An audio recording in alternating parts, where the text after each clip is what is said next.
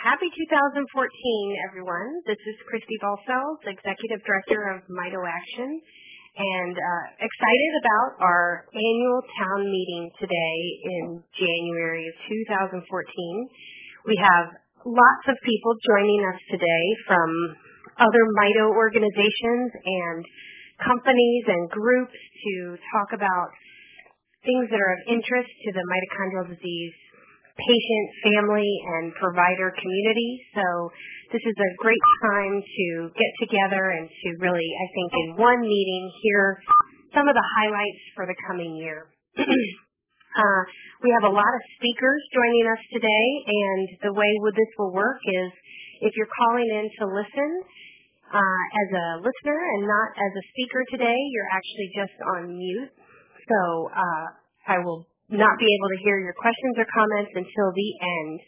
But if you are calling as a speaker, I'll just call on you as we go through our agenda, and we'll ask everyone to um, be respectful of our time limits. We have quite a few people joining us today.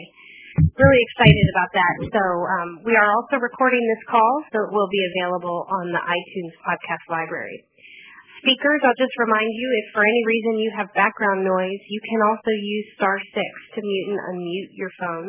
Just be sure you unmute it when I call on you so that you can um, speak up. So we'll go ahead and get started. So again, I'm Christy Balcells. I'm the Executive Director of Mito Action. Um, I'm also a mom to a little girl who has mitochondrial disease and uh, really excited to be kicking off 2014 this way with joining us all together. I think that 2013 was a really great year for the mitochondrial disease community, and it gives me a lot of hope about 2014. I think in 2013, despite the challenges that we all had, we also really saw the opportunity to come together as a community. I think that because of social media and because of the opportunity to improve the way we communicate with each other, patients to doctors to researchers to leaders of biotech. We have a conversation going now and a whole different level of understanding, even amongst our own community, of what mitochondrial disease is and what mitochondrial disease looks like and, and what do our children really need and what what do you, the adult patient community, need? And everyone is listening right now. And so that's a great way to begin 2014 to really build on that opportunity that we had to come together in 2013. So I'm very excited about this year. Uh, we're going to go ahead and get started.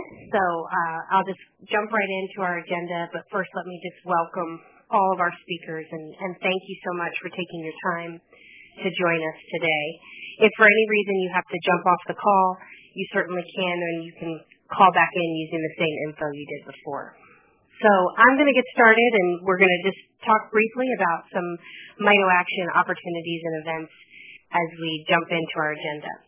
So one of the things that I was most excited about in 2013 was Mito Action's first clinical conference, which was targeted towards primary care doctors, nurses, and specialists who knew nothing about mitochondrial disease. Uh, we felt like as a medical advisory board, we've been talking for a long time about how difficult it is for our patient community and families like mine who, when we need help right in our own community through the ER or through our pediatrician or through our, you know, primary care physician, that often those people don't know anything about mitochondrial disease, and so it's a real challenge to try to be the middleman, always having to explain everything so this conference targeted these primary care doctors and nurses and actually offered continuing medical education credits through Tufts University. So I'm really excited because in 2014 we're actually going to be having two of those. Our first one is just around the corner on February 8th in Los Angeles. So I'm really beyond thrilled to have such wonderful speakers such as um, Dr. Enns, Dr. Boles, Dr. Lowe and Dr. Haas joining me in Los Angeles to speak to uh, primary care doctors, nurses, and non-mitochondrial specialists on February 8th in Los Angeles. And then we'll turn around and have another dynamic meeting with uh, on the East Coast and include uh, Dr. Corson, Dr. Amy Goldstein, Dr. Frank Kendall, and potentially some other physicians at our Boston Mitochondrial Disease Conference, again, helping those community providers on May 3rd. So please keep your eyes and ears open for that. Patients and parents who are calling in, what you can do to help is help us spread the word. It's truly a grassroots effort to get um, these doctors there. And last year when I surveyed the room of nearly 100 participants and I asked them, how many of you are here because you had a patient ask you to come, over half of the room raised their hand. So really what you do in the community makes a tremendous impact. Um, I'm going to hand the torch now to um, Susan Stover, who is our Director of Events for Mito Action. She's going to talk about a couple things that you should save the date for in 2013, in 2014. Susan, are you with us? I am. Thanks, Christy. Um, 2014 is actually a milestone year in terms of events for Mito Action. On May 3rd, mark your calendars, it will be the fifth annual Derby Day benefit for Mito, which is very exciting. We will be returning to the Mandarin Oriental in Boston, and registration and ticket sales will open February 1st. So mark your calendars for May 3rd for our fifth annual, which is very exciting to be embarking on an event that just continues to grow in its popularity, in its attendance, and in what it can do for Mito Action and for the mitochondrial disease community with the funds that are raised um, to support all the programs. So that is the first big event. And then, even more exciting, in September will be the 10th annual, can you believe it? 10th annual Walk and 5K for Mito Action. It will be returning to Mother's Rest this year in Boston, the same location as last year, and registration will open in April for the 10th annual walk. That is going to be on September 14th so mark your calendars for that. This is a big year. This is a big year for people to really get their teams involved and think about growing the size of their team and growing the presence of spreading the awareness through the community and amongst their friends and families. And we hope that being our 10th year will have a lot of celebration um, going on. And last year in 2013, what was very exciting was in addition to the walk that Mito Action hosted in Boston in September, there were four satellite walks and 5Ks that occurred across the country between September and October to celebrate and Mitochondrial Disease Awareness Week as well as um, to help raise funds. We had an event in Maine, an event in Pennsylvania, an event in Georgia, an event in Tennessee. So if there's anyone on the call that's thinking, I want to do something special for this, you know, 10th anniversary, I want to do it somewhere in my community and you live outside the Boston area, whether you're on the West Coast or in the Midwest, if you're down south, we can help support you to put together an event. So if you have any interest in that, email events at mitoaction.org or support at mitoaction.org and we can talk to you about your ideas and how we can support you so that we can have even more milestone events this year. And looking forward to a great year. Thanks so much, Susan. Thanks so much, Susan. So uh, also joining us from Mito Action is Ginger, who many of you also may have spoken with. Ginger, are you with us? Ginger, are you with us? All right, we'll come back to Ginger in a few minutes. So uh, we'll go ahead to now hear from UMDF because I know everyone is looking forward to saving the date for their meeting this summer. Cliff, are you on the line? I am, Christy, and, and okay. thanks so much for the opportunity to talk about the, the upcoming symposium. We call it Mitochondrial Medicine 2014. And this year, Um, the symposium is going to be held in Pittsburgh from June 4th to June 7th. And the meeting is important because it brings together clinical and basic science researchers from all over the world who really share an interest in, in mitochondrial medicine. And participants come from many fields, including biochemistry, genetics, neurosciences, cancer, diabetes. So really, the, the medical community considers this the meeting of, of mitochondrial experts. It, it's divided actually into two different parts, and if, if folks have been there, they understand this. One meeting is obviously specific to the scientific and medical community, and that's a place where they can break down the silos and share the information about what they know and what they're doing and how they can learn from others.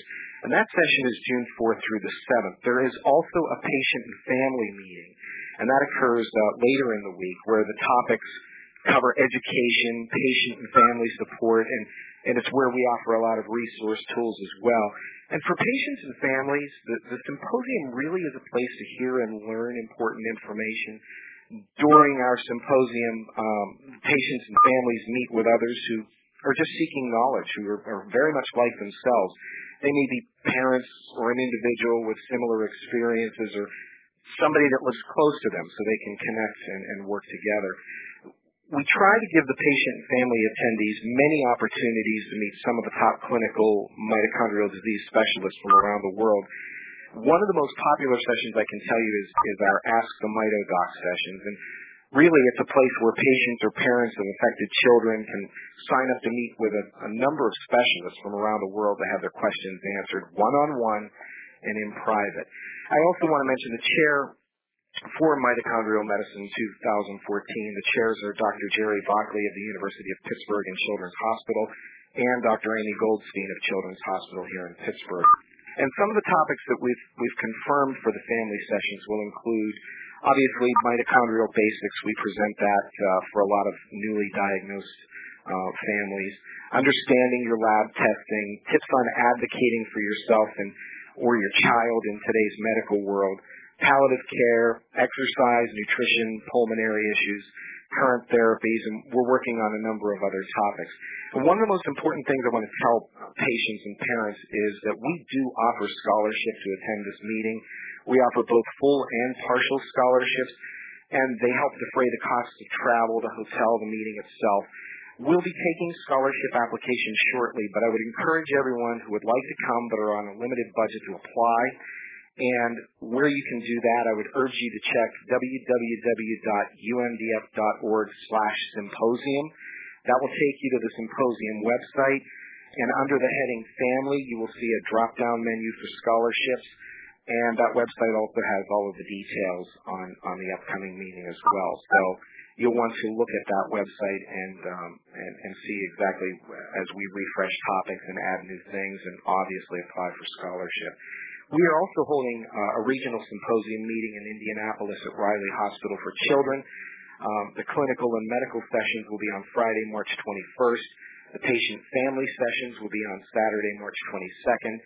Um, for information on that regional meeting, the web address is www.umdf.org slash symposium slash indy, and that has all of the information there.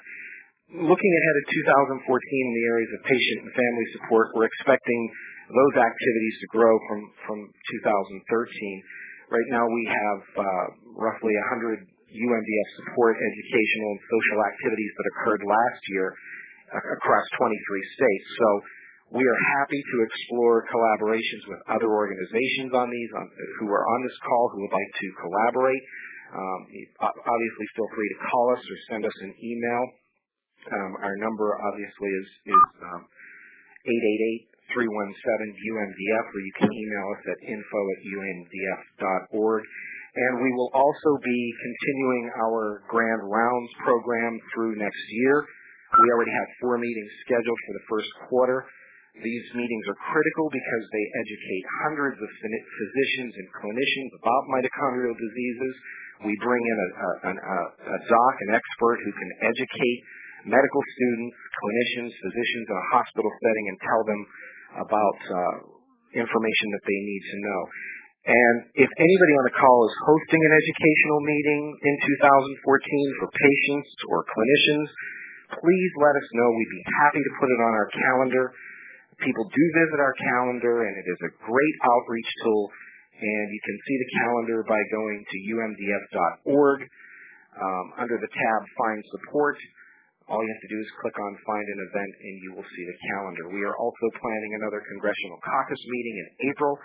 This follows on the heels of our meeting at the White House last year and uh, making the administration aware of mitochondrial disease and educating members of Congress and the Senate about it. And uh, as, as you all mentioned, um, Mito Awareness Week is, is obviously in September the third week. Uh, we are gearing up for that. We we have seen that grow exponentially.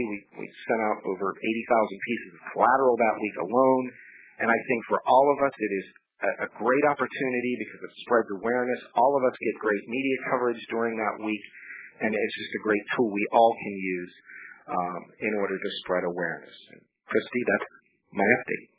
Thank you so much, Cliff. Lots of exciting things um, to share. So we'll update our website with those as well. So thank you so much for joining us. Sure, sure. Thank you. And uh, Ginger, are you with us? I, I believe I am. Can you hear me? We can hear you. Okay, go ahead, Ginger. Ginger's going to talk about um, Mito Social. Go ahead, Ginger. Um, so, just going to talk a little bit about our Mito Social. These are gatherings hosted by volunteers from around the country just to bring families together to share stories and resources, just to, to find people in their own neighborhoods who are dealing with the same things they are. They're wonderful opportunities. Everyone has just been so appreciative of them. And we actually have a couple coming up we have one actually this Saturday at the Four Tone Center in Bethesda, Maryland, um, hosted by Andrea Smith. And she holds one the second Saturday of every month. There's also one coming up in South Attleboro, Massachusetts, hosted by Julie Gorst. And, and then another one on Sunday, February 9th at Children's Hospital Los Angeles to kind of coincide with the clinical conference. So um, that's very exciting. And if anyone would like to host or would like more information on how to host, um, just give me an email at support at mitoaction.org. Um, I'll be, I will help you the whole way and do a lot of the behind the scenes work to um, get your social off the ground. And then just also wanted to mention that um, we do offer awareness kits that have uh, lots of materials that you can hand out to help other people uh, understand mitochondrial disease. There are some ideas on how to raise awareness, how to raise funds, and it's just a great way to get the word out about Mito. And if anyone would like an awareness kit, just email me at support at mitoaction.org and I will get one out in the mail. And that's Thank about you it. so much. Thank you so much, Ginger. Uh, really appreciate you joining us today to share us with those things. And please email Ginger if she can uh, give share some of that info with you. Okay, we're um, we have so much more to talk about, so I'm just going to plow ahead. So, um, is anyone from Courtagen on the line with us right now? Okay, we'll check back in with them later. So I'm going to move on, and um, this is really a highlight of our year was the Edison Epi 743 trial. So, Dr. Klein, are you with us? I am, Christy. Okay, go ahead. Thank you very much for this opportunity to provide an update on Edison's clinical efforts in developing treatments for children and adults with mitochondrial disease. As you all know, Edison was founded over eight years ago with the singular purpose of developing a drug for people with mitochondrial disease and we've not wavered from this commitment, and we believe we are getting closer and closer each day. Let me first begin by providing an update on Edison's second drug, EPI 589. EPI 589 recently completed a phase 1A trial with very favorable safety and pharmacology results and is now in a phase 1B trial.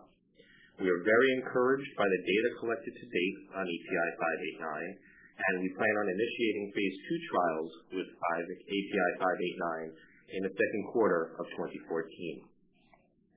I'll spend the remainder of my uh, minutes providing an update on the clinical development status of vincerinone, which most of you know is EPI 743.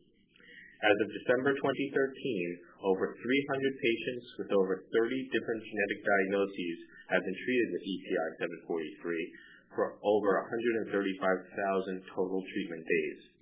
That's 300 patients from six different continents around the world with 30 different diseases. The data accumulated to date suggests EPI 743 has been safe and well tolerated.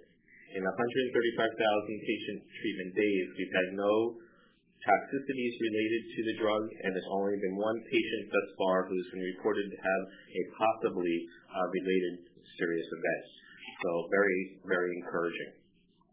As we've outlined on previous calls, there are now eight ongoing EPI 743 clinical trials in the United States, in Europe, and Asia, including five randomized, double-blind, placebo-controlled trials in Leigh syndrome, Friedreich's ataxia, cobalamin C, Rett syndrome, as well as part of our innovative collaboration with the National Institutes of Health Undiagnosed Disease Program. Details of all of these studies are available on clinicaltrials.gov. On previous calls, we spent uh, uh, some time discussing the Friedreich's ataxia and Leigh syndrome placebo-controlled trials, and I'm happy to update all of you that these studies are fully enrolled and progressing well. We expect to have results from the placebo-controlled trials in the next six to eight months, at which time we'll be able to make decisions regarding the next steps in EPI 743 development for these diseases. So what is next in 2014? Well, in the coming months, we are planning to initiate several new EPI 743 clinical trials in diseases including Pearson syndrome, the SUCLA2 defect, as well as a separate pediatric Friedreich's ataxia study. We're aware that there are many patients and families interested in participating in Edison's trials and receiving treatment with EPI 743 and EPI 589. We appreciate your patience as we move as quickly and carefully as possible through the clinical development and regulatory processes. We encourage all of you to continue to contact us if you have any questions about ongoing trials or upcoming trials or ways to try to get involved in uh, any of these studies. And you can also check our website at www.edisonpharma.com. That's www.edisonpharma.com. And you can sign up on the website under the contact page in order to make sure that you receive updates on EPI 743 and EPI 589 as they become available. So in summary, uh, EPI 589, Edison's second drug, is moving through the early phases of clinical development with very encouraging results. To date, over 300 children and adults from six continents have been treated with EPI 743 for over 135,000 days in over 30, 30 diseases. We continue to rigorously evaluate EPI 743 in placebo-controlled clinical trials, and we plan on initiating several new trials in 2014. We're aware that there's a, number of uh, patients and families who'd like to become involved in trials, and each day we're looking at new and different diseases in which we can study EPI 743. Finally, I want to reiterate our gratitude uh, to all the patients, families, foundations, and physicians who've been our cherished partners for over the last eight years. This has been a phenomenal journey as we move forward to develop the first drug for mitochondrial disease, and we as you all do, look forward to a very exciting 2014. Thank you. Thank you so much, Dr. Klein, and what a wonderful way to set the stage for 2014 with a new clinical trial. Gives us so much hope as a community, so thank you. All right, we're going to hear next from Abby Brogan from ThriveRx. Abby, are you with us? Yes, ma'am. Okay, go ahead, Abby. Uh, hi, I'm Abby Bergen. I'm the outreach coordinator for ThriveRx and a member of their consumer advocate team. Uh, ThriveRx is a national infusion pharmacy providing nutrition support to individuals on TPN and or enteral at home. Uh, at ThriveRx, we, we strive to provide quality care that fosters independence and empowers our consumers and their families. And one of the best ways we do this is through our numerous educational programs and tools. One, the one that will speak the most of Mito Action membership is our iThrive online nutrition education series for consumers with gastrointestinal dysmotility. This program can be found on our website at thriverx.net. iThrive focuses on maximizing intestinal tolerance and minimizing enteral and enteral nutrition needs. The series consists of online educational modules created as self-study units, which are designed so you can review them at your own pace and on your own time. Each module includes a recording of the recording of the module presented in kind of a webinar form by the author of the program, and that's followed by question and answer sessions. New modules are periodically released and presented as a live webinar. The upcoming webinars we have this spring are GI Anatomy on February 12th at 1 p.m. Eastern Standard Time, and the next one we have is Dysmotility Overview on April 9th at 1 p.m. Eastern Standard Time. Some of the previous topics that we have that are in the modules and webinar recordings are in the iThrive program. Those topics that are in there are the sampling of them are the small bowel bacterial overgrowth module, liver health, and functional testing for dysmotility. You can register for iThrive and access all the modules and webinars and register for upcoming webinars on our website at thriverx.net. You can also reach us for more information via email at info at thriverx.net or by phone at 774-270-3425. And that's our update for the spring. Thank you, Christy. Thank you so much. We're always excited to hear about those webinars and to see you at our Mito Action events, and uh, it's great to have you with us today. Uh, I'll call again. Is uh, John? Are you there from Courtagen? Yes, Christy. Can you hear me? Oh, yes, we can. Welcome, John. Uh, hi, this is John Lanian uh, from Courtagen Life Sciences. I'm the Vice President of Sales and Marketing. Um, in 2013, we continued to uh, build our internal um, infrastructure database by running um, mitochondrial-based patients on both our nuke-based assay and our mitochondrial-based assay. And for every patient that we run, we collect valuable data within our internal database, which allows us to basically start look for patterns and our tendencies with individual patients that have individual phenotypes, and, and actually it helps uh, by every test that we end up running. It, it helps with our overall call ratios on the database, but it also helps us for internal mining of trends and tendencies of uh, some of these patients, which ultimately helps with being able to work with the physician on suggestions of possible treatments or direction that they may want to go in working with their patients. Um, part of this um, requires us to try to expand our knowledge base by um, getting more of the patient history prior to testing, and then also work with the physicians um, post-testing to see what type of treatments that they did um, and the impact it had based on the testing that we offered. So in 2014, we are going to be putting some significant efforts in trying to capture that information on the patient's clinical data prior to testing to include into our database, and then also have our genetic counselors reach out to the physicians to try to find the post-testing uh, changes in uh, patient care with that. And our feelings are that amassing that type of information of um, clinical data, and we're trying to work with Mito Action with their um, uh, phone application that they have, um, and then also uh, circle back with the treatment regimens post um, testing will provide us uh, significant value uh, added information for uh, trying to identify and provide um, support to physicians on how to treat mitochondrial patients. On top of that, in 2014, we are also um, preparing to launch an assay that is a comorbidity assay targeted towards patients with um, ASD. And in the comorbidity panel, because of the research that we've been going into, 35% of the ASD patients potentially have some form of mitochondrial-based disease. So our comorbidity panel is actually going to be a, test panel that measures a number of um, different potential disease states that could be impacting the uh, autism-based patient um, that potentially could be treated or sorted out in order to focus on the actual development, that being physical therapy or speech therapy, that is the traditional methods of um, working with patients. That test will be launched, I anticipate, Q2 of this year, and um, there are some other tests that we have in the, hopper um, that uh, are targeted towards mitochondrial. And as we uh, get those tests further on down the line and understand uh, their overall impact to the overall testing community, we will be launching that type of information. Other than that, we look forward to actually working with Mito Action again and sponsoring a number of their programs and seeing everybody at the various meetings. Thank you so much for joining us, John, and uh, so exciting to see both the diagnostic side of things make it progress as clinical trials advance also. Um, it's such a great time for the Mito community in that regard. So we appreciate the work that you guys do. So we're going to talk next about camps, and so joining us from Seattle is Emma Fear from Camp Korey. Emma, are you with us? Yeah. Hi, Christy. Hi. Welcome. Thank you. Thanks so much for inviting me to participate in this meeting and talk a little bit about Camp Korey. Um, my is Emma Sear, and I'm the camper recruiter at Camp Korey.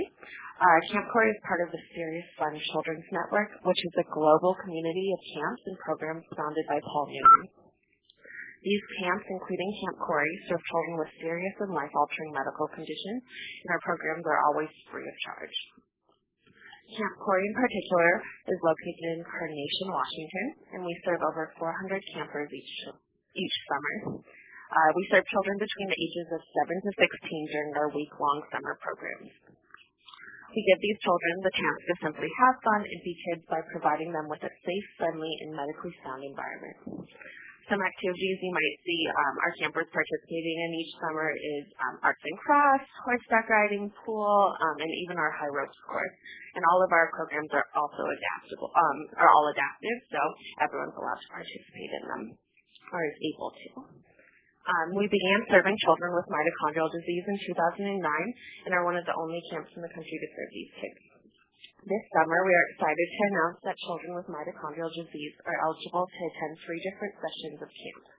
Um, if you take a look on our website, which is campkorey.org, and Korey is spelled K-O-R-E-Y, so campkorey.org, um, that you'll be able to see the different sessions that they're able to attend and the dates of those sessions. So um, they'll be listed as session two, three, and five, and all the dates are listed on our website again. Um, and um, we're so fortunate to have the support of Mito Action to make this possible for these children. Um, and we can't thank you guys enough for your enthusiasm for our programs. It's um, really uh, so special having these kids come every summer. Uh, not only do we serve children from Washington, but we also serve children from all over the country and the world, and um, we're also able to cover the cost of transportation for campers flying in from out of state. Uh, so on the basis that campers are accepted, uh, we're able to cover the cost of flights for children with mitochondrial disease. Um, and for more information on our summer program and how to apply to camp, it's just campkorey.org slash apply. Um, again, C-A-M-P-K-O-R-E-Y dot org slash apply. Um, but uh, our summer program wouldn't happen without our healthcare providers who know and understand uh, children with mitochondrial disease. Each session, we have doctors and nurses volunteer their time to make sure our campers are supported and have a medically safe environment in which to have fun. The past two years, a Mito specialist from Canada has volunteered her time and has truly become part of our Camp Korey family. She has made it possible for so many children with mitochondrial disease to not have uh, to not have to worry about their meds, their food restrictions, and allow them to have a carefree week and be able to just play. Um, each year, we're also looking for new medical volunteers. And to uh, find out more about volunteering at camp, you can check out our website, campkorey.org, or feel free to give me a call at 425 844 3226 or email me at ephier at campkorey.org. And all my information is also listed on our website. So if you guys have any questions um, or about our program or volunteering, feel free to touch base with me. Wonderful. Thank you so much, Emma. You know, it's really um, one of my things that I'm most proud about that we see these kids um, go to Camp Korey every year and that Mito Action helps to make that possible. And for anyone who attends our annual um, Derby Day fundraiser, which we spoke about in Boston on May 3rd, significant portion of the funds raised from that go to make it possible for these kids with Mito to attend camp. So thank you so much for the partnership opportunity. And you can reach out to Emma, and Ginger also has the information about Camp Korey if you want those forms to apply. She's also at support at mitoaction.org. So um, thank you so much, Emma, for that update. Another exciting camp opportunity that I wanted to invite today is the Hole in the Wall game gang camp in Connecticut. Christina, are you with us? Uh, yes, we are. Thank you. Go ahead. Um, as as uh, Emma just shared, uh, the Hole in the Wall Gang Camp is uh, a network and a partnership with Camp Korey. We share the same mission and criteria, um, part of the Serious Fun Children's Network. Um, but a little bit about the Hole in the Wall Gang Camp. Uh, camp was founded in 1988 uh, by the late actor Paul Newman, and through all his philanthropic work that he did, uh, wanted to create a place for kids to come, just be kids, and as he said, raise a little hell. Uh, so this is just a place for them, as, as similar to Camp Korey's uh, programs. We do arts and crafts, boating and fishing, adaptive um, uh, adventure programs, uh, and goes on. So I like to call it classic camp. Um, and um, we serve children with metabolic and mitochondrial disorders. Uh, we've been seeing this group since uh, 2008. Uh, so we're going on to our seventh summer of serving this population, and it's really been a joy and, growth that we've seen over the years uh, with this special group of kids. Um, we do see children ages 7 to 15 years old, um, and we also have a program called Heroes Journey, and that program is for teenagers ages 16 to 18 years old, um, also on camp and residential. Uh, as I said, it is residential, uh, seven days, uh, week-long program, all free of charge. Um, similar to to many of our sister camps, we do provide transportation and assistance uh, for those needs of any families. But primarily, we serve children and families uh, from the Northeast, from Maine to Washington, D.C. is uh, generally our, our group of kids, and out west to, I'd say, Pennsylvania. Yeah, and then after that, our, our another camp in Ohio picks up. um, we also noticed that um, over the years, you know, very early on, that the undiagnosed child, the sibling, the brother and sister who who uh, does not have a diagnosis also needs an opportunity to come to camp and have their own experience. So it helps them grow and nurture and foster a relationship with other children who are in similar circumstances, as well as have that relational experience with that diagnosed child who had that camp experience. So I can't say enough about how important our sibling week program is. Um, and uh, as far as our medical care, we do have a dietary specialist uh, on staff in the summer to work with the families, the healthcare providers, and with our kitchen staff uh, for whatever particular dietary needs, whether it's a low protein diet or certain carbs or whatever the situation might be, that dietary specialist is on hand uh, available to make sure that appropriate snacks and meals are supplied for those children. And we even find out that what's important is when the timing of the food that when the when the meals are served for the rest of the the rest of the kids, that you don't have that one child waiting for their special meal, that the meals are served all at the same time. So it's little details like that that make it really special and a good experience for them to feel included. Um, and then uh, along with the dietary specialist, we have our medical and nursing uh, team uh, with uh, on-call uh, medical director 24/7, on-call nursing 24/7, and staff and unit nurses as well available on staff. Um, and then with me is Morgan, um, and she's because camp looks at it on a holistic level. Um, so we we want to focus on the child diagnosed. We want to focus on the brother and sister, and then uh, Morgan will talk about what we do for the families as as a whole. So one of our upcoming or programs that we have in the spring is our metabolic family weekend, and our weekends are a great way for the whole family to experience camp. Friday through Sunday, and just gives the families a, a time to, you know, just enjoy each other's company and have the camp experience. Um, so the ages of the child for the family weekend is 5 to 15, and siblings can be of any age. And so again, uh, upcoming metabolic uh, family weekend is on April 11th through the 13th.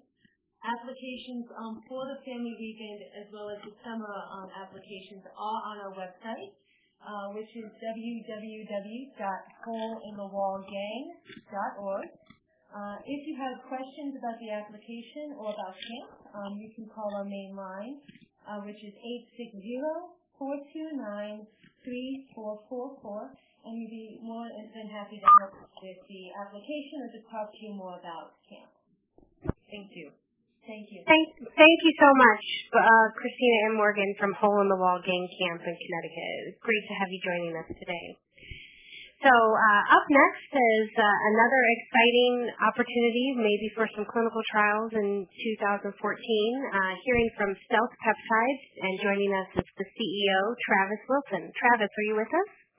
I am, Christy. Thank you. Welcome. It's great to have everyone join for this update call at the start of the year to kick off 2014. You know, Stealth is excited to be part of such an incredible group that's been moving forward and really advancing what we can do for children with mitochondrial disease and patients alike. This coming year, in 2014, we'll have one of our phase two studies in acute coronary syndrome reading out toward the end of the year um, this year. And that patient, is, that study is a multinational clinical trial with European and U.S. sites, and we have over 250 patients enrolled to date. And we're looking to target 300 patients that'll be enrolled in that study, and that'll come out, as I mentioned, by the end of this year. We're also planning to initiate several new clinical trials in a number of different disease areas that are based on mitochondrial dysfunction as a core to disease. Most importantly, I think for this call today and for the mitochondrial disease community, we will be planning a study in LHON patients, looking to begin that trial with Dr. Alfredo Sadun of USC later in the year, and that is something that we hope will be our first entry into trying to have treatment for those patients that everyone is concerned about on the call today. And we hope that is the first of many and again, we look forward to being part of this community and helping more uh, with both patient awareness and potential new therapies for patients. Thank you so much, Travis. Oh, go ahead. Oh, no, I'm sorry, Christine. And, yeah, appreciate the opportunity to be coordinating with Mito Action and uh, the UMDF and other groups as we move forward. Thank you. Wonderful. I was just going to jump in and say if anyone wants to learn more about Bendavia, also, we did a recent uh, teleconference on that, which you can find on our website or on the podcast, which is um, really good. So I encourage you to listen to that, talk about Bendavia if you haven't already. So thank you, Travis, for joining us today. Thank you, Christy. All right, now calling in from Colorado, we have um, Maria and Heather, who are representing Miracles for Mito. Uh, ladies, are you with us? Yes. Okay, great. Welcome. Yes, okay. go ahead. So I will start out. I'm Maria Hopskarten, and I'm the president of the nonprofit Miracles from Mito. And together with Heather Schichtel, we started Miracles from Mito three years ago. Her daughter Samantha had just passed away from a mitochondrial disease, and my son Jacob was four years at the time and was facing many medical challenges due to his mitochondrial disease, and he is still facing them today. And after met in the corridors of children's, we didn't know anyone who had walked in our shoes. And when we met, we wanted to make sure that no mitochondrial family had to walk this journey alone again.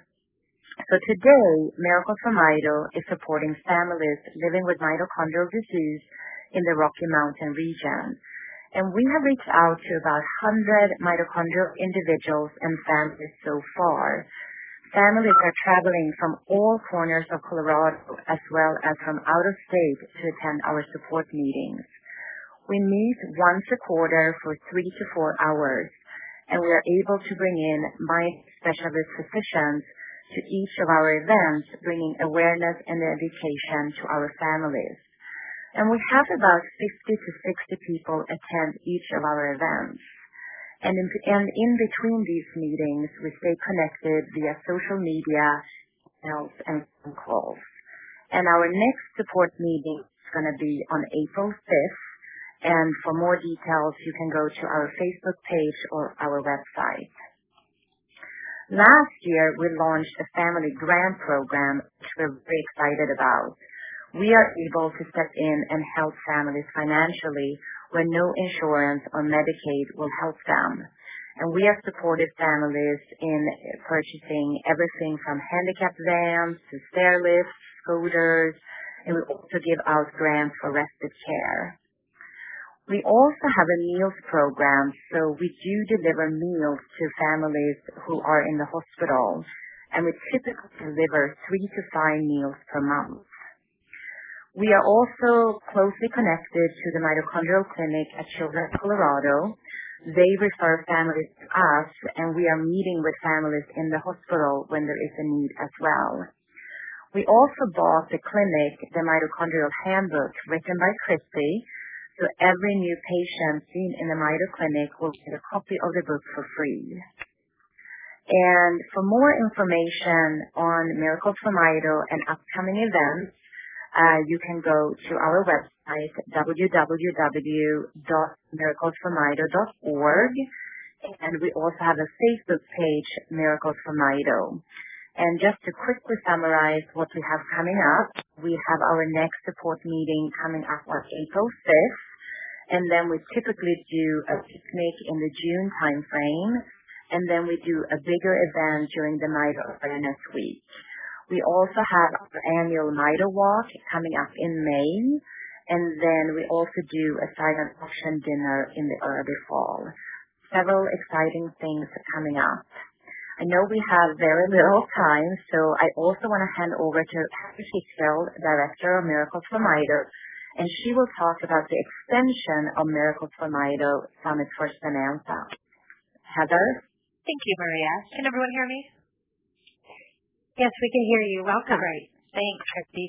Um, so we have been fortunate in the last three years, as Maria said, to um, establish Miracles for Mito, and our primary goal with that has been to really support the families who are going who are going through this in the Rocky Mountain region. Um, we have another event, um, which is through the Courage Classic. As Maria said, we're very um, we're associated with Children's Hospital in Colorado. Um, the Courage Classic is one of their big fundraisers. It's a three-day, 150-mile bike ride um, through the Colorado mountains. It's pretty pretty expensive.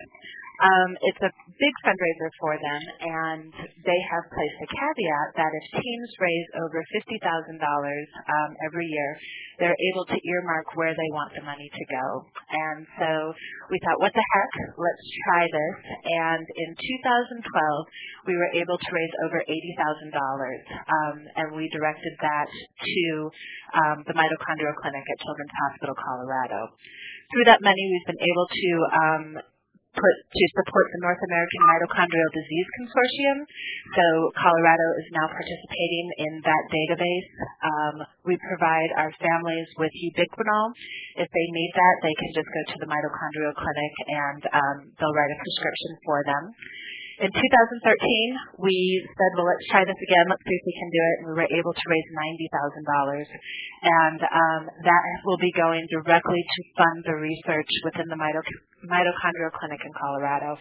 Um, we work closely with Dr. Van Hove, and we will be funding, um, they have a clinic side that sees the patients, and we will be funding the research side. And they've made um, some great strides and um, done some fabulous research that will be um, introduced in the next couple of years that we are so excited to be a part of. Um, so we're really lucky we're able to support the families and we're also able to support the hospital um, through the research. And we're gearing up for 2014 and hoping that um, we can we can make those goals happen again.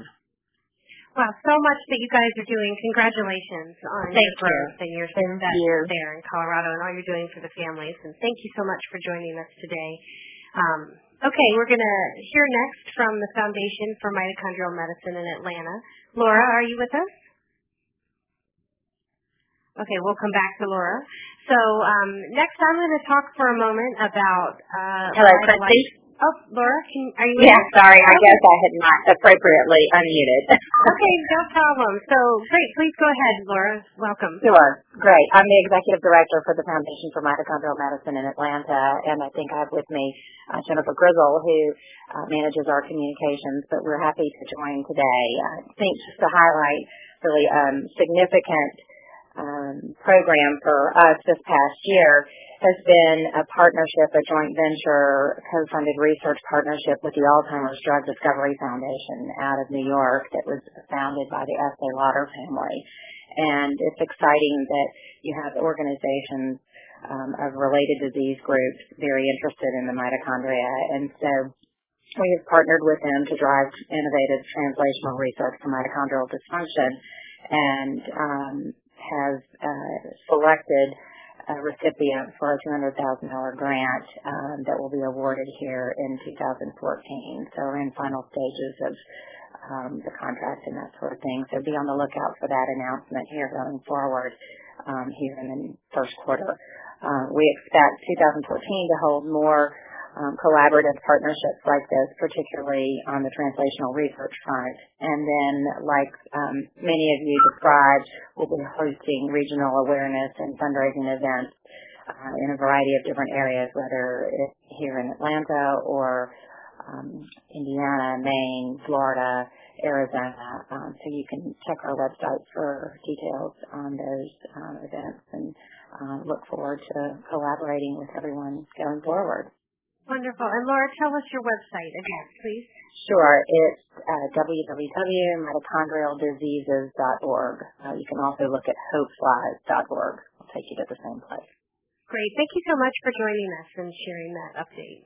Good. Thank you. A lot of great, great progress in the research. Super. Okay, uh, we're going to talk for a moment now about uh, the third week in September and Mitochondrial Disease Awareness Week.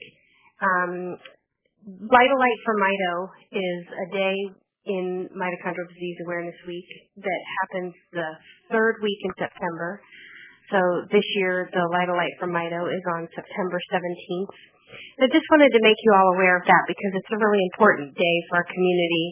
Uh, the day that we celebrate Light for Mito is the day that we all stop and remember the children and adults and loved ones that we have lost to mitochondrial disease.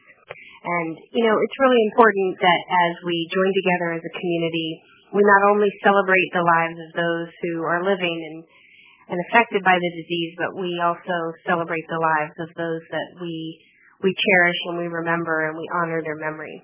So I ask you all to start thinking now about what you can do in your community to help celebrate Light a Light for Mito.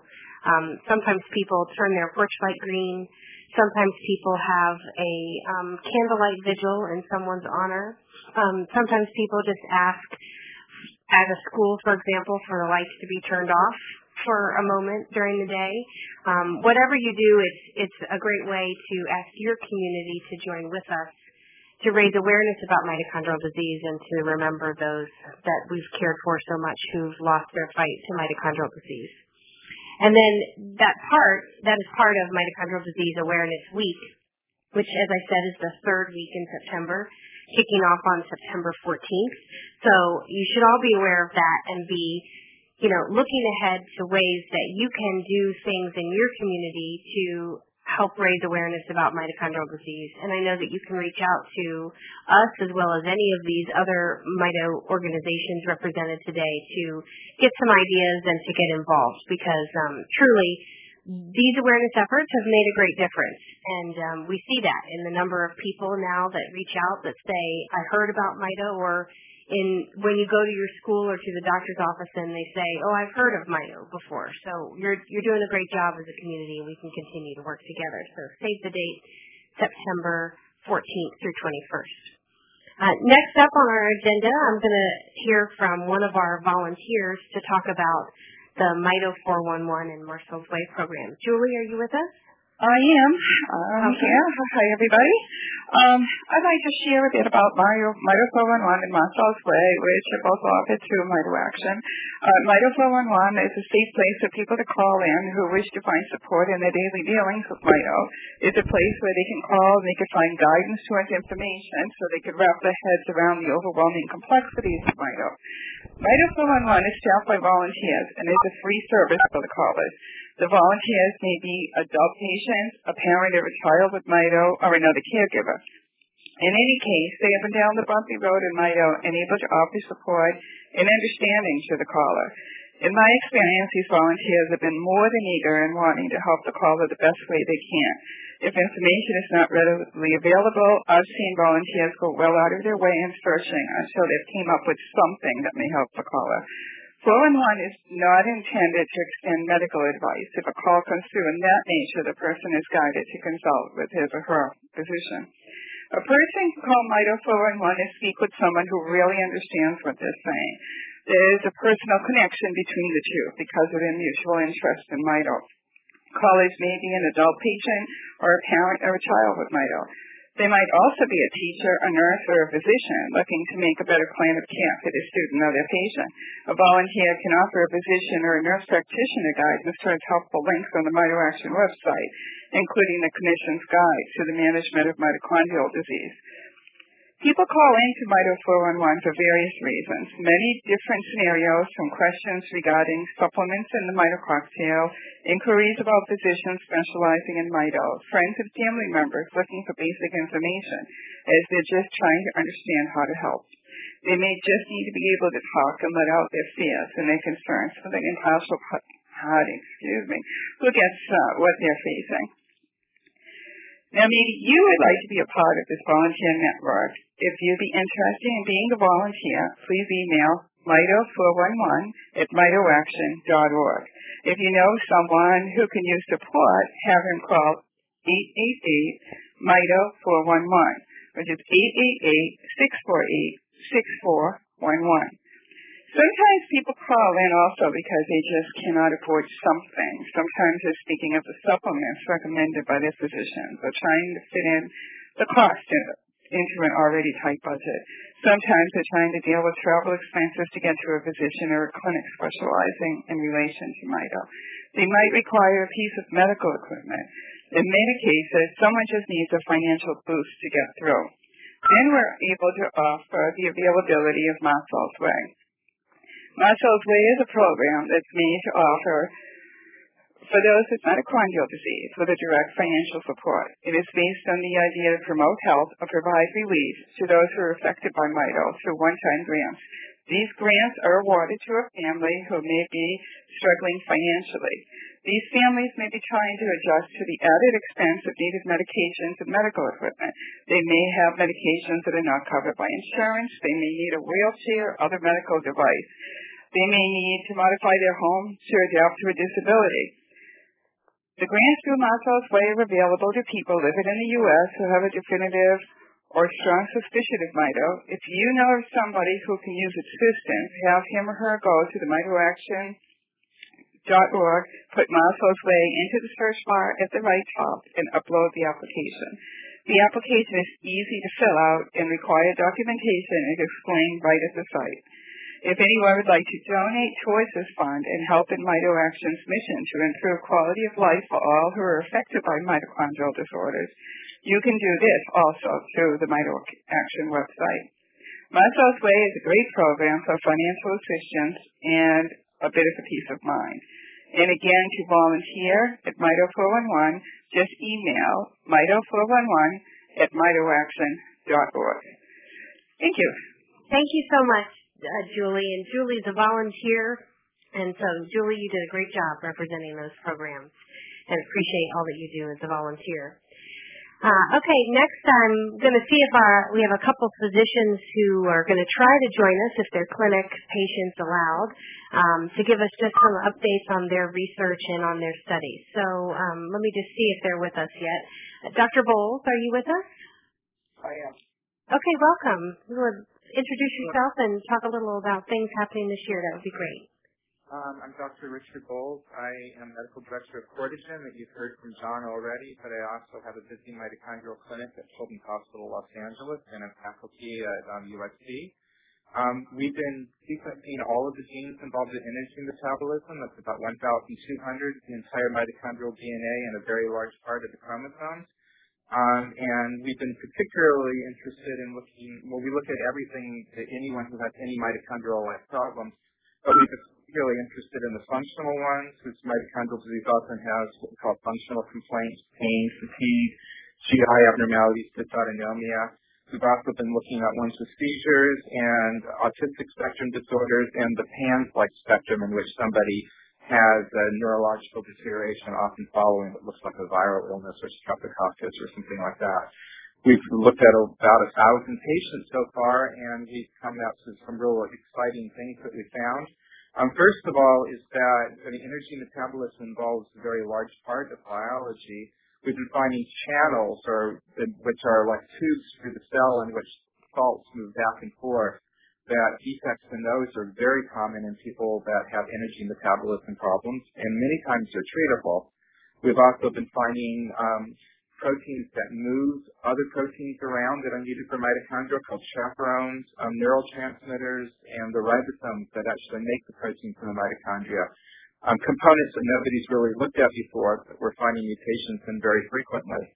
So some examples are um, sodium channel defects um, that cause dysautonomia, pain, fatigue that are treatable with certain medications. Um, chaperone, particularly a new disorder that we found, TRAP1, which is very common, causes fatigue, dysautonomia, pain, and GI problems. Um, treatable with very high doses of particular antioxidants um, and some and in some causes that cause tics, um, obsessive compulsive disorder, and sort of a hands-like picture deterioration. So what's been most surprising is that um, we have a very high hit rate in figuring out what's wrong, but also this been treatment has been very helpful. Um, most of the patients in my clinic have exact diagnosis now, and I'd say well over half of them are on specific treatment based on their molecular diagnosis and doing better. So this has been an exciting time. Wow, that's great. Thank you so much, Dr. Boles, for providing that update. Very Looking welcome. forward to hearing more throughout the year. Uh, and Dr. Goldstein, are you with us? I am here. Can you hear Oh, me? Great. Yes, we can. Welcome. Thank you so much. Thanks for inviting me uh, to participate in this call today, Christy. Um, so I'm Amy Goldstein. I'm a child neurologist at the University of Pittsburgh and Children's Hospital Pittsburgh, and I run a mitochondrial disease clinic here. Um, and in addition, I'm involved in several other projects, and I just want to give people an update into these other projects. Um, earlier on the call, Cliff Gorski mentioned um, that the next UMDF meeting will be here in Pittsburgh, and we've put together a fabulous meeting, uh, both on the uh, scientific side and as well as the family side. So we're very excited to have that meeting take place. And we are still finalizing some of the family uh, topics. And so if there are any burning desires to have a specific topic presented, then um, I would like people to please get in touch with me so we can uh, see. I I would like to make sure speakers are there um, who the families need to hear from. Uh, the second thing that I want to mention is that I'm uh, also the Secretary Treasurer of the Mitochondrial Medicine Society, and Sumit Parikh uh, from Cleveland Clinic has been the president for this uh, past uh, cycle, and we've been very, very productive. Um, earlier this year, we were able to publish two surveys, and we did surveys of all of the mitochondrial physicians in North America, and um, those are available through PubMed.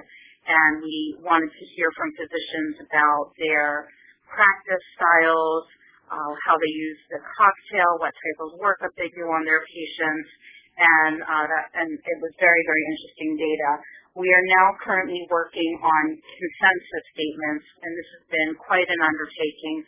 We have many physicians involved with many subgroups, and um, so I'll give you an example. I've worked on two subgroups. One is to take a look at tissue histology. So what do we look for on muscle biopsy? What do we look for on liver biopsy? If a doctor who is not as familiar with mitochondrial disease, we're going to undertake these studies. Uh, we're trying to come up with some consensus materials that will be available uh, through a publication so that that doctor can tell the pathologist, make sure you do these stains, make sure that these other tests are ordered, um, because it will be um, all the practice files of doctors um, currently in North America. Um, so I'm working on the tissue pathology um, subgroup. The other subgroup I'm working on is anesthesia and surgical precautions. And so we will have guidelines for people to look at for uh, anesthesiologists everywhere for uh, taking care of mitochondrial disease patients um, through surgery or prior to the procedure. The topics range from um, sick days um, and how to manage uh, when people have an intercurrent illness, to um, exercise, to diet, um, to pulmonary, cardiology, renal. So we're covering a very wide variety of topics. And again, um, those consensus statements we hope to publish later this year. Um, I'm also uh, the site um, PI here in Pittsburgh for NAMDAC, and um, the North American Mitochondrial Disease Consortium uh, was mentioned um, by uh, a few other people earlier on the call. Um, and this continues um, to be a very um, big effort. Uh, people are continuing to enroll patients. I think that um, patients with mitochondrial disease all know about NAMDAC, and if not, then we need to continue to get the word out for people to register. It's, it's going to be the biggest database of patients with mitochondrial disease, and we'll be able to do a lot of uh, different work through that consortium. Uh, there are research studies that are now open within NAMDAC. Russ Saneto in Seattle have put together the Alpers disease natural history study. Uh, Sumit Parikh will be running the Kern Fair Pearson Marrow natural history study. Um, Michio Hirano at Columbia already has uh, his MNGIE uh, natural history study. And so we're going to continue to evolve the natural history studies. And NAMDAC is also starting to fund some other clinical research projects uh, um, that may not be formally announced yet, but it, um, will, that will be on the NAMDAC website very shortly. Um, and finally, the last thing I want to mention is um, the Common Data Elements Project. And so through the NIH, through the NINDS, which is the National Institute for Neurologic Disorders and Stroke, there's a project going on called the Common Data Elements Project. And there are several other diseases that are already um, have their CDEs uh, formulated. Um, basically, um, well, first of all, I want to say uh, thanks to Petra Kaufman at the NINDS. Um, she's helped put together this project for mitochondrial disease. Uh, common data element means that we have scientifically um, selected particular outcomes to be gathered for any clinical research project or study. And the purpose of this is so that when we have a bunch of studies that are somewhat related but have been conducted differently or separately, that if the same outcome measures have been gathered, then we can then compare those studies to each other. And one of the biggest problems we've had so far in research, if you, you did a, a search, and this has been done by Patrick Chinnery and published as a Cochrane review, he found that over in over 2,000 published studies on mitochondrial disease, that very few of them use the same outcome measures, and, and it was very hard to prove that any medication or supplement to date is effective um, because they, they couldn't compare these studies to each other. And they're all very small studies because relatively speaking, one center, this is a rare disease, but if we can gather um, the numbers across the world and have the same outcome measures utilized, then we'll be able to have um, better strength with our clinical trials. So if you wanted to read about the um, common data elements some more, if you Google common data elements, it pops up the website is actually um,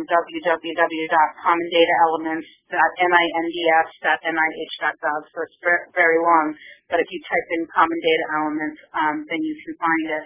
There are already posted um, CDEs for Friedreich's ataxia, ALS, uh, which is Lou Gehrig's disease, headache, um, different um, myopathies, um, muscular dystrophy. And so it gives you, if you wanted to browse on the website, it gives you an idea of what the, what the website is going to look like. But again, anyone who's putting together a clinical trial will then be able to go to the website and see what other people have used for their outcome measures and then be able to make sure that they include those in their trial. So that's, that's a brief uh, review of everything that I know is going on from, from the clinical end for these projects.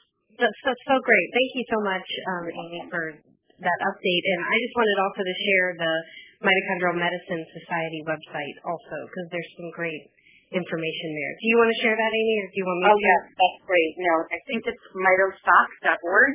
Right, www.mitosoc.org. Uh, great information there. Definitely a place you also could refer your physicians to look for more info also. So thank you so much, Dr. Goldstein, for that update.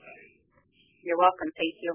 Okay, so we're all over the country here um, on our call today. So uh, I'm hoping that Jill from the Northwest Mito Guild was able to join us. Jill, are you with us? Yep, I'm here, Christy. Super, welcome. Thank you. Uh, so, Christy, I'm the uh, head of the Mitochondrial Research Guild, and what we are is we're a special interest guild of Seattle Children's Hospital. The guild was formed by a group of families in the Seattle area that were working together to raise awareness about Mito, promote research, and improve the quality of medical care that's available to children at Seattle Children's Hospital. Um, we were founded back in 2002, and uh, since that time we've grown from supporting one Mito specialist, specialist at Seattle Children's, and that's Dr. Russ Saneto, to now having a team of specialists both at the hospital and Seattle Children's Research Institute. For those of you on the phone, some of the researchers you might know and have worked with include Dr. Uh, Morgan, Dr. Sedensky, Dr. Hahn, and then our most recent addition who we're very excited about is Dr. Uh, Quintana. Um, our priorities this year are uh, we're focused on a family grant program. Uh, we launched this program last year, and it's very similar to the Miracles for Mito program. Uh, we provide grants and funding to families for expenses that aren't covered by other purposes. These are for families that are currently being seen at Seattle Children's Hospital, and the program is actually administered through the hospital, and we provide the funding. Um, we are um, continuing to support our uh, the camps at Camp Korey, and we're very appreciative of everything Camp Korey does for uh, the families in the Northwest. Um, we also have uh, several annual events for families that include like our annual Mito picnic. And then we're supporting all of our researchers through a variety of programs. We do research grants as well as funding postdoc positions and funding part of the salaries of some of the researchers at the at the research institute. And then lastly, we're focused on uh, this year. We're planning the uh, second uh, Northwest Mito Summit. We had one two years ago where we brought Mito experts from around the world uh, together for two days, and we're planning another one again for this year in September. It's in September 11th, 12th, and 13th. And uh, the focus this year will be on uh, organ-specific involvement of mitochondrial diseases in their treatment and then the third day will be a family day, uh, and um, the individuals, the researchers and experts that are there for the scientific days will stay and we'll do a family program on that Saturday. Um, this is all coinciding with our annual fundraiser, which is the um, Cure for Mito auction. This is our 12th year, and we'll be having that on the night of September 13th. So uh, it's going to be a very busy time in September. Um, for additional uh, information about the guild and everything we're focused on, you can go to our website at www.nwmito-research.org. Uh, and then I can also be reached at j.hertzog, and it's H-E-R-C-Z-O-G at northwestmito-research.org. So that's really that's all I had today. Uh, Great, thank you so much. That's that's certainly plenty, Jill. It sounds like yep. you guys are going to be very busy this year. Um, yep. You know, I I just have to take pause and say how awesome it is to hear, you know, so many educational meetings, so many groups working to help families, so many, you know, companies working so diligently to um, make advances. Doctors, you know, pulling the candle at both ends to really make sure that they're serving the patients and contributing to the field. It, I hope that it all it fills all of you with as much um, inspiration as it does me. Uh, so I've invited um, now next on our agenda uh, Lisa from Mito Canada and Sean from the Australian Mitochondrial Disease Foundation. I'm not sure if they're with us because I know that there's some time zone differences, so let's just check. So there's Lisa. Okay, great. Welcome, Lisa. Glad to have you with us. Thank I'll you. let you go ahead then. Go ahead. Okay. My name is Lisa Bell, and I'm the support team leader for Mito Canada. And first of all, I just want to thank you for allowing me the opportunity to speak today. Um, since the meeting last year, I'm happy to say that Mito Canada has secured office space located in Brantford, Ontario. One of the programs recently launched that I am extremely excited about um, is our Mito Mail Pal program. It's a great way to have children affected by Mito and or their siblings to connect throughout the year and not just at special events. The age range is 3 to 12 It has been well received, and I look forward to seeing where it will go from here. For more information, you can see our website at www.mitocanada.org under support programs. Another, um, we had our first support network meeting on November 3rd in Ontario, the McMaster Hospital region. We had a good turnout. Um, I sent out a survey for feedback on what our families were wanting from a support network, and with the feedback that was received, I'm currently working on a support network in a box with a goal to be rolled out to our facilitators in all provinces by the end of 2014. So it's basically all the tools needed to facilitate the support network. And again, if you want any more information, you can go to our website, www.mitocanada.org. Thank you. Thank you so much, Lisa, for that update, and uh, wonderful to hear from from you and to hear of those opportunities for folks right there in Canada. Also, wonderful. Thank you. Um, and so, Sean from the AMDF, are you able to be with us? Okay, it's um it's five o'clock in the morning for Sean because he's in Australia. So um we I'll call on him one more time. But if you're interested in that information or have friends that would be, please know that I'll update that on our website. Along with all of the information today, I'll be able to update these links and information that was shared in a summary that you'll find on the town meeting page on the website. So if you went to our homepage right now, you would see the link for the 2014 Mito Town Meeting, and then we'll work hard over the next week or so to update details on that page so you can refer back to it throughout the year. Um, so one of the last things I'm going to talk about on our agenda is an, a brand new initiative within Mito Action, but not just Mito Action, but the Mito community as a whole, and that's the Advocacy Task Force. Um, so the the publicity surrounding the case of Justina Pelletier in November and December of this last year really brought us to become more aware that we've been hearing from families for quite some time that they needed advocacy and needed help um, when it comes to handling allegations as well as to being placed in a position of being the middleman between care. Um, and so we've never been sure exactly what to do, and we've also struggled to validate the problem on a more national level.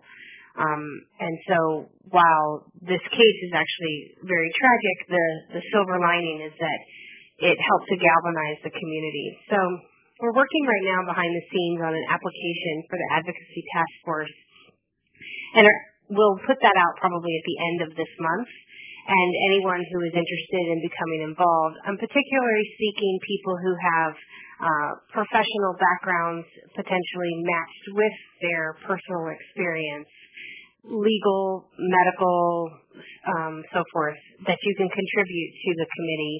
Um, and so that will be outlined in the application, and we hope to be able to do um, some good work in the years to come, including a research study and including providing a network that will um, give some guidance for families and some immediate assistance when necessary. The what also evolved from that was a collaborative effort on demonstrating as a mitochondrial disease community that we really do stand together. And so I also encourage you to read the Leadership Creed that is um, also you can find the link right on the homepage of Mito Action's website. It's also on the UMDF website, and we continue to gather signatures from um, physicians and leaders of organizations like those that you heard today, who um, say that you know as a community we stand up for those patients and families with mitochondrial disease, and we commit and pledge to do our best to advance the field of medicine and to provide the best care possible that we can. So I encourage you to read that and uh, and let these words inspire us to do good work in 2014. You know, sometimes mitochondrial disease can leave us feeling defeated. And it's those times when actually we need to stand together to make even more progress so that we can make the journey better for all of those who are going to follow us. Um, so I uh, am excited to announce that we're at the end of our speakers for the day, and um, I'm going to open up the line now for anyone that would like to also make comments because there are probably other groups that I um, I missed, and so we'll certainly give those people a chance to talk. But let me just take a pause at this moment and say thank you to all of the people who called in from around the, the globe today to contribute and to listen. We're so grateful for the things that you're doing. So if you're able to stay on, we'll chat for a little longer. I'm going to open up the line now for people to ask questions and make additional announcements who didn't have a chance to be on the agenda. But if you do have to jump, we thank you for joining us today. Bear with me. I'm just going to unmute the call.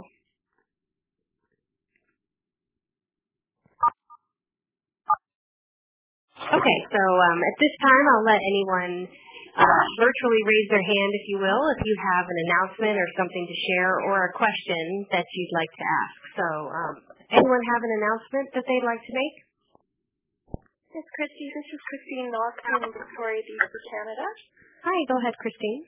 Hi, I just wanted to uh, let everyone know about the uh, new project I launched last August in preparation for uh, Mito Awareness Week, and it is uh, Mito Quilts of Hope. Um, and so what the aim of my project is, is to uh, bring awareness to the greater community uh, about mitochondrial disease by educating, uh, pardon me, quilters about it and having them make quilts and donate them to uh, patients with mitochondrial disease. So we've launched a website. It's uh, mitoquiltsofhope.org, and people can register to receive a quilt uh, if they ha- are diagnosed with mitochondrial disease, or quilters can also go on there to register to make a quilt, and uh, and then I'll I'll match up the the makers with the receivers and and uh, get quilts out to people as soon as we can. That's great. What a wonderful program. And Christine, I um, ad- admire your creativity and passion to get that started. Thank you so much for sharing that. Oh, you're welcome. Thanks, Christy. Anyone else have an announcement that they'd like to make?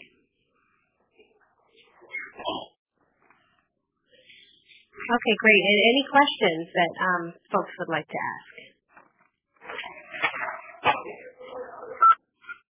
Okay, so I guess we were pretty thorough then, huh? So um, I'm just going to remind everyone that today's call was recorded, and you can find this call as well as many others at, on the iTunes podcast page for Mito Action. Uh, also, if you haven't already used Mito Action's app, I encourage you to download that. Um, at this time, it's only available for Apple devices, but would be uh, a great way to help you track your symptoms and your medicines. And as John Linan from Courtagen mentioned earlier, we're working on some updates that are really exciting on that on 2014.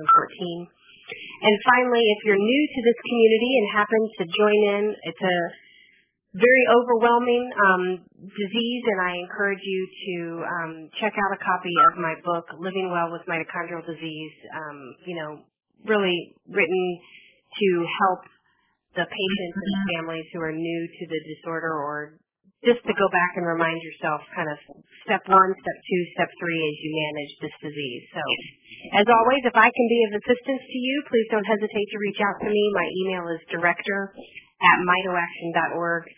Join me in thanking all of our speakers today and everyone who's doing great work for the mitochondrial disease community. And Happy New Year. We look forward to a great 2014. Thank you. Thanks, Christy. Thanks, Christy. Thank you. Bye-bye. Thank you. Mm-mm